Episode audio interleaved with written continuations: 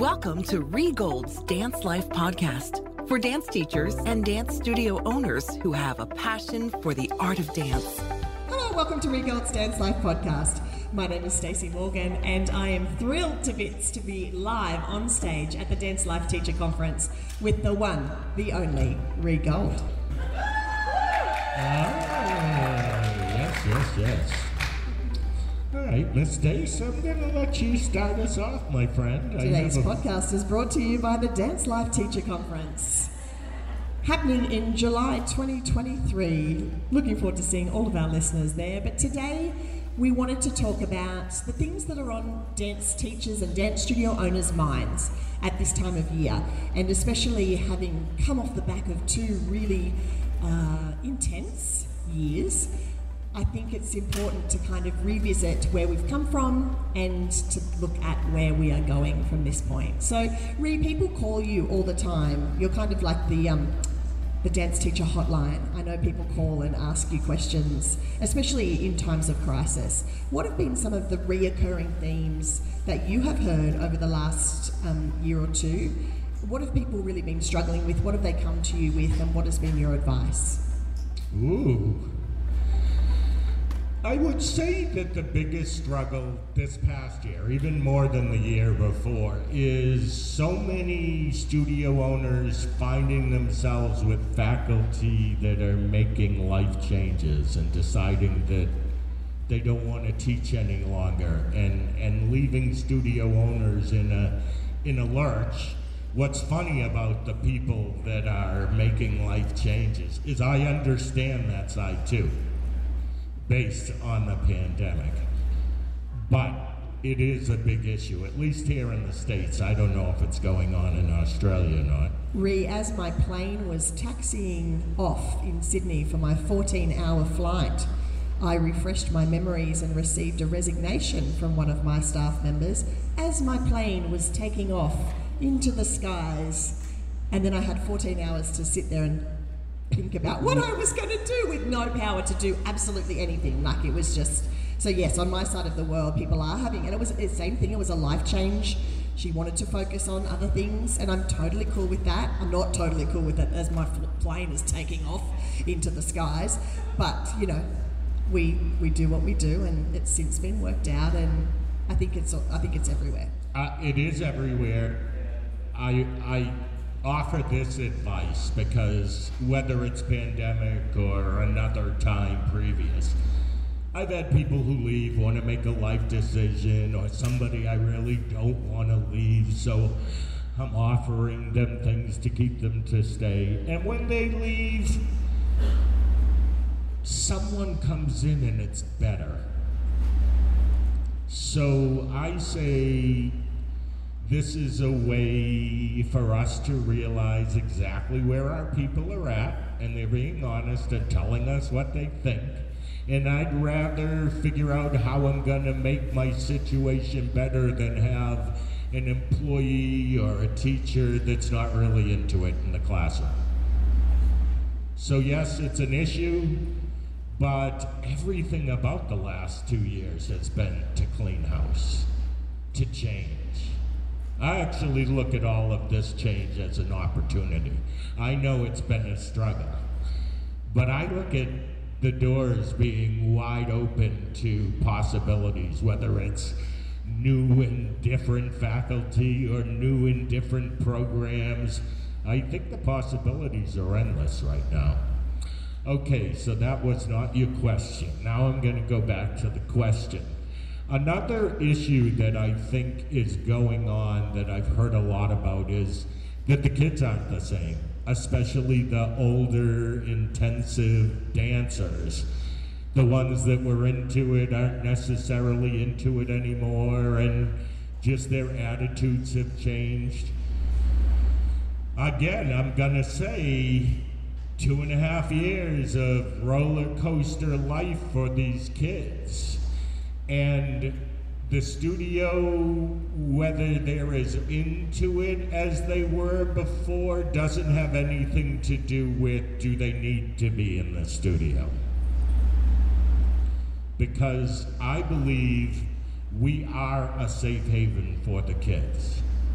And that if I have a kid who's losing her enthusiasm and I'm aware of it, I'm actually going to take some steps within that class to work on her or the other people to try to give them some confidence in themselves again to let them know that their struggle is not something they're doing alone, and to let them know that this is a safe haven.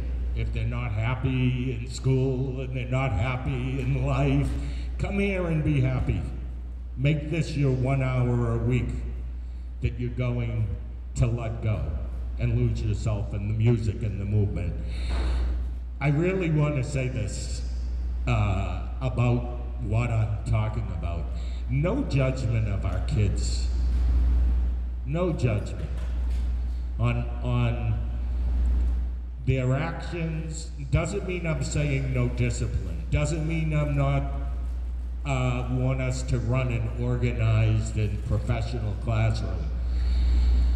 But I hear people who say to me things like, ah, they're not into it anymore I think her her mother is the reason, and it's crazy at home for her. And I think to myself, ooh, that's kind of deep. You've gone to this place that I don't want to go. I want to just know that when that child comes into my studio and is in my classroom, that my vibe is going to be positive. And I'm not judging her mom or anybody else. There's too much of that going on in our world. And I don't want kids to judge other kids. Okay, did I answer the question? Yes, absolutely. And that judgment part of it is so important. It's easier said than done, don't get me wrong, but it is so incredibly important. And I think as dance teachers, one thing that you've taught us for so many years, Rhee, is that we need to have blinkers on when it comes to what we're doing in our studio. We need to have good energy and focus on. Tell them what a blinker is. Oh. Do you know? Do you know what I mean by put your blinkers on? You know when horses race and they put those things over their eyes so they can only see forward. I think I call them a blinder. On. Oh. Blinders. A blinker is on. the signal on your car, am An I right? Indicator? Yes. Actually, in New England, we call it a signal, I think. We turn a signal, turn signal. These are the fun conversations we yes. have at 4 a.m. when we're both going, "What are we talk? What are you talking about? What are you talking about?" Okay, we now know what a blinker is. Uh, take me back on topic, if you would. I think put your blinkers, put your blinders, get your focus, and look only at what you're doing in your studio. Because the judgmental thing, I don't think is solely about judging the kids and judging the parents. I think sometimes we're very judgmental on ourselves in our studios. I think we're very judgmental of what about our competitors are doing, what else is going on in the town, you know, what Taekwondo is doing, or you do call Taekwondo Taekwondo, right? We do call it Taekwondo. Okay. and soccer, what soccer's doing? We have soccer. So I think the judgmental thing is is a good takeaway across the board. I think you just brought up a good topic too. Um, and some of you who've been here for a long time, you've heard me talk about this. But I I feel like now is the time to really make the change. Forget about what anybody else is doing. Don't look at other studios in your community and first of all, believe they're happier than you. Second of all, that, oh, they're doing that, so I have to do that. Look at your business and what you do and figure out what you're so awesome at. Because that's different from the studio up the street and sell what you're awesome at because they can't copy that from you. So important. I see studio owners that say, oh, well, the competition is running, I don't know, this contemporary aerial whatever class and she's got three or four hundred kids flowing through her school, and she's asking me if she should keep up with this person and running this contemporary aerial class. but she doesn't have time to put it in her schedule. But she thinks she got to keep up with her. I say, forget about her and put out there what you are, what your philosophy is, the curriculum you want to run, and the type of culture you want in your school. And I'm going on a roll here. To me, the culture of 2022 23 is a culture of community. It's not a culture of we're the best school in Massachusetts. Bring your child to us. That isn't the culture. That isn't going to bring them in. And I want to say, in this time that we're in, with this financial insecurity in our world, parents are afraid that if they bring their kid to a school that's really into making the best answers, they can't afford it. They can't afford it. So let us be the school that is welcoming to the dancer who wants to take two hours a week. There are way more of those dancers out there. And because we're doing this, and I guess I can say anything I want, when September and October roll around, please hear this. And someone calls and says, We'd like you to send some dancers. Do not send the most advanced dancers to do this performance. It might be our ego that says that's what we must do. This is a truth, and it happens almost every time the dance teacher, who's the, the big winner, puts on a show. We're at the mall. Our kids are dancing, they're flying, they're jumping. Maybe even we brought the 12 foot titanium trophy that they won, we put it on the side of the stage. All those moms look at their kid, their little five year old, and they go, honey, you could never do that. And they what? But our ego wanted, in case there was another dance teacher who happened to be at the ball, we wanted her to see that girl do four pirouettes into that attitude layout that all the other moms in the audience with the five year old kids are not into. Okay, went off there. Don't know if I answered the question, but I made a statement. I think that's so important to hear. And those parents, you're exactly right. There are so many more of the parents of the mum of the five year old than there are of the 1% tiny, crazy, make my child a star parents that are out there. And do we actually want the 1% of the crazy, make my child a star? Do we want them? Or are we happy to send them up the road? I'm more than happy to send them elsewhere. Please, when I say what I say, Stacy, everybody here, uh, don't think that I don't believe that competition and that kind of aspect of our studio isn't important. As an artist, I loved it. As the creator of choreography and figuring out how to, to work with this dancer and make her look the best that I could make her look on this group, I loved every minute of it. I loved going to the competition and being the choreography winner. But to realize that that doesn't make me great at what I do.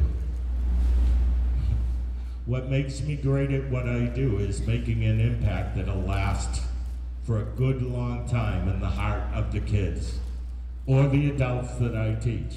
And in this case, where I'm at in my life now, it's with the teachers and studio owners that I work with ultimate goal is to reach inside of people and rejuvenate their passion. If you thought, and we all thought of that every time we walked into the classroom, would be a different story. Our job is to rejuvenate these kids. Mm-hmm. Different attitude. Completely different.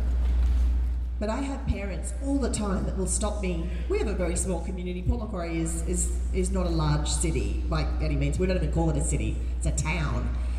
And in my town, we people, people come up to me all the time. They know I run a dance studio and they say, Oh, I could never put my child in dance. She's so uncoordinated. And I think, what, what do you think I do? Like this, this, that, that's my job. That's what I do. But there is this perception that the kick, turn, leap, double, what did you say? Dub, four turns into an attitude layout. If I don't even know if that's thing. I just kind of made it up. I'm going to get somebody to demonstrate it for me. Let's see how it works out. Not me. Who's solo? Who's solo can I choreograph this year? You let me know. but I think it's important in everything that we do we talk about that impact because for that mum who says to me, I don't want to put my child in dance because they're uncoordinated, that mum doesn't understand clearly what I do and they don't understand the impact that I could possibly have and my teachers could possibly have on their child and all of the benefits that they're going to get from dance that are not about the four turns attitude kick layout but instead about the confidence and about the resilience and about all of those great things that they're going to learn in the classroom. So I think it's not only about reframing it for ourselves, it's also making sure that our marketing that goes out into our community really talks to the important stuff that we do, not just the here's the picture of the trophy that we won at, at Nationals. Yes, yes, yes. Um, I'm I'm not putting the picture of the trophy anyway. Do you hear me? It's nowhere in my advertising. Could be in the lobby for the, you know, season. I'm not gonna now get ten more and line them up in the window in the lobby, because hear me, my window should have a three-year-old with a huge smile on her face hanging from a ballet bar that looks like every other person's child. That's what should be in my window. Not the 10-foot trophy. We put it in the window because it makes us feel good. But it doesn't bring in business. I went to uh, Michelle's studio, her South Carolina studio. She opened it four years, maybe five, I don't know, I may have lost track of time, but I'm to say within, been extended, the last six years. Every picture window in this building is a happy kid taking a dance class. And she got a thousand students in that period of time. And I couldn't help but just sit out there and look at it and go, wow, right in the middle of town, all of these 10 by 14 pictures of happy dancers in a window. Says nothing else. What does that say to us? What is our product? What our product is, is what everyone in this room who's ever taught originally felt. When you wanted to teach, you would have said, I'll teach anyone. I'll choreograph for anyone. I just want to choreograph. That's how we all started. I say that was the best time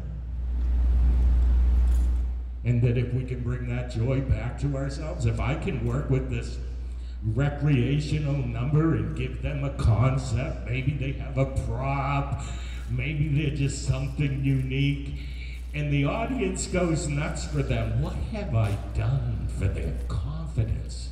What have I done to show the dance is for everyone? That's where I think it should be at now. I don't I, remember I just the question that. again. oh, even I've forgotten it now. I, I just keep thinking about the happy children in the window.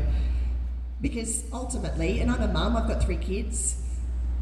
People ask, what do you, what do you want for them? What, what, what are your hopes and your dreams for your child? I want them to be happy. That's, that's the immediate answer. So if you paint that picture for the parents in your community of happy children everywhere, you can't go wrong. No, you can't. I'm gonna say this real fast. Here's my my quick story that changed me. I grew up in a studio where we wanted to win. We loved it. Okay? I didn't really wish other people to score more than we did. And you won, right? You're a winner? We won all the time. Yeah. Hear this. Dance was this outlet for my mother. Dance was what gave her confidence. Dance was what she was really good at. Dance and choreography, everybody would go, oh my God, Sherry Gold, she's a genius, she's a genius. And she was the first person to ever put a number out there in a national dance competition and say, we're not doing one trick. Not one, she'd say. You're not jumping and you're not turning. And they'd win. Did you hear that? That is the truth. And at 59 or 58 years old, she got cancer and she passed away that year. Now, she had 700 kids flowing through her school 15 years prior when we were the neighborhood dance studio. When my mother passed away in 1994, she had 175.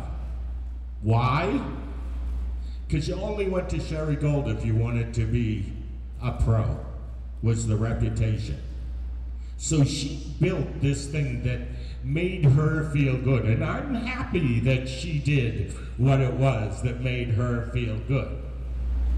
Because it was her escape. That's why I talk about it being our escape so much. It was her escape. Rennie and I inherited this business that was losing money. She was the greatest. She's losing money. So we get back in the car and we look at each other, and it's the first time I said this. You've heard me say it all the time. We have to become a neighborhood dance studio. The trophies are gone. All we're going to do is put out pictures of little kids having a great time and teachers hugging those kids. And when you come to the website, every kid on the home page is going to look like other people's kids. And if they're into the intensive program and the legacy that Sherry Gold created, they can click this button over here that's kind of on the side so that we could get everybody to believe we were a school for everybody again. And now we're a school of about 450 kids. And it is very successful in running six days a week, four classrooms. And uh, it is one of the best neighborhood studios in New England. You've never told me that story before. I there are lots of things I keep to myself. you, uh, you want me to? I'll add to that. I don't think you should tell everybody everything about yourself on social media, you guys. I'm a guy who's like, okay, I'm gonna go out there and this is part of my brand, and I'm gonna be upbeat. I'm gonna try to inspire people, and if it is a grumpy day, because you probably go, oh, he doesn't have a grumpy day. Ooh, I have grumpy days, and you don't want to be around me on that grumpy day. But I'm not telling you that. That's not your business. Nor do I believe that as professionals in our industry, leaders, mentors, teachers, that any of us should be telling everybody the things that are going wrong in our lives. Is that something you agree with?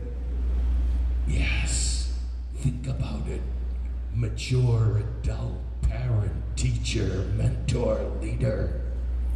Think about it. Be positive. Be encouraging. Michelle said it today. Don't express your political opinion. You're pissing off 50% of your clientele. They don't want to know. Okay, on the on that same note, though, let's also look at social media with that perspective ourselves. Sometimes we look at social media and we think everybody else's studio is successful and mine's not. Everybody else's life is Oh, perfect yeah. and mine is not. You know, they this that she never has a grumpy day. This is always perfect. This is always, and it's not. Especially if we keep the grumpy days off of social media. But I think we need to give ourselves a little bit of grace when we are scrolling, knowing that yes, we are seeing the highlight reel of everybody else's life, and they have bad days too. Hmm.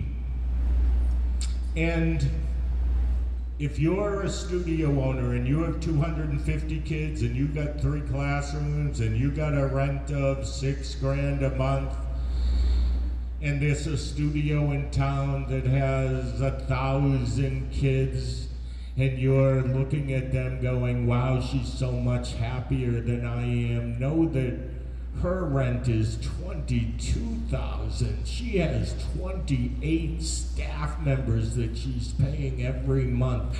She has five times the parents bitching at her every month that you do. Is she happier? Will you be happier if you have what she has?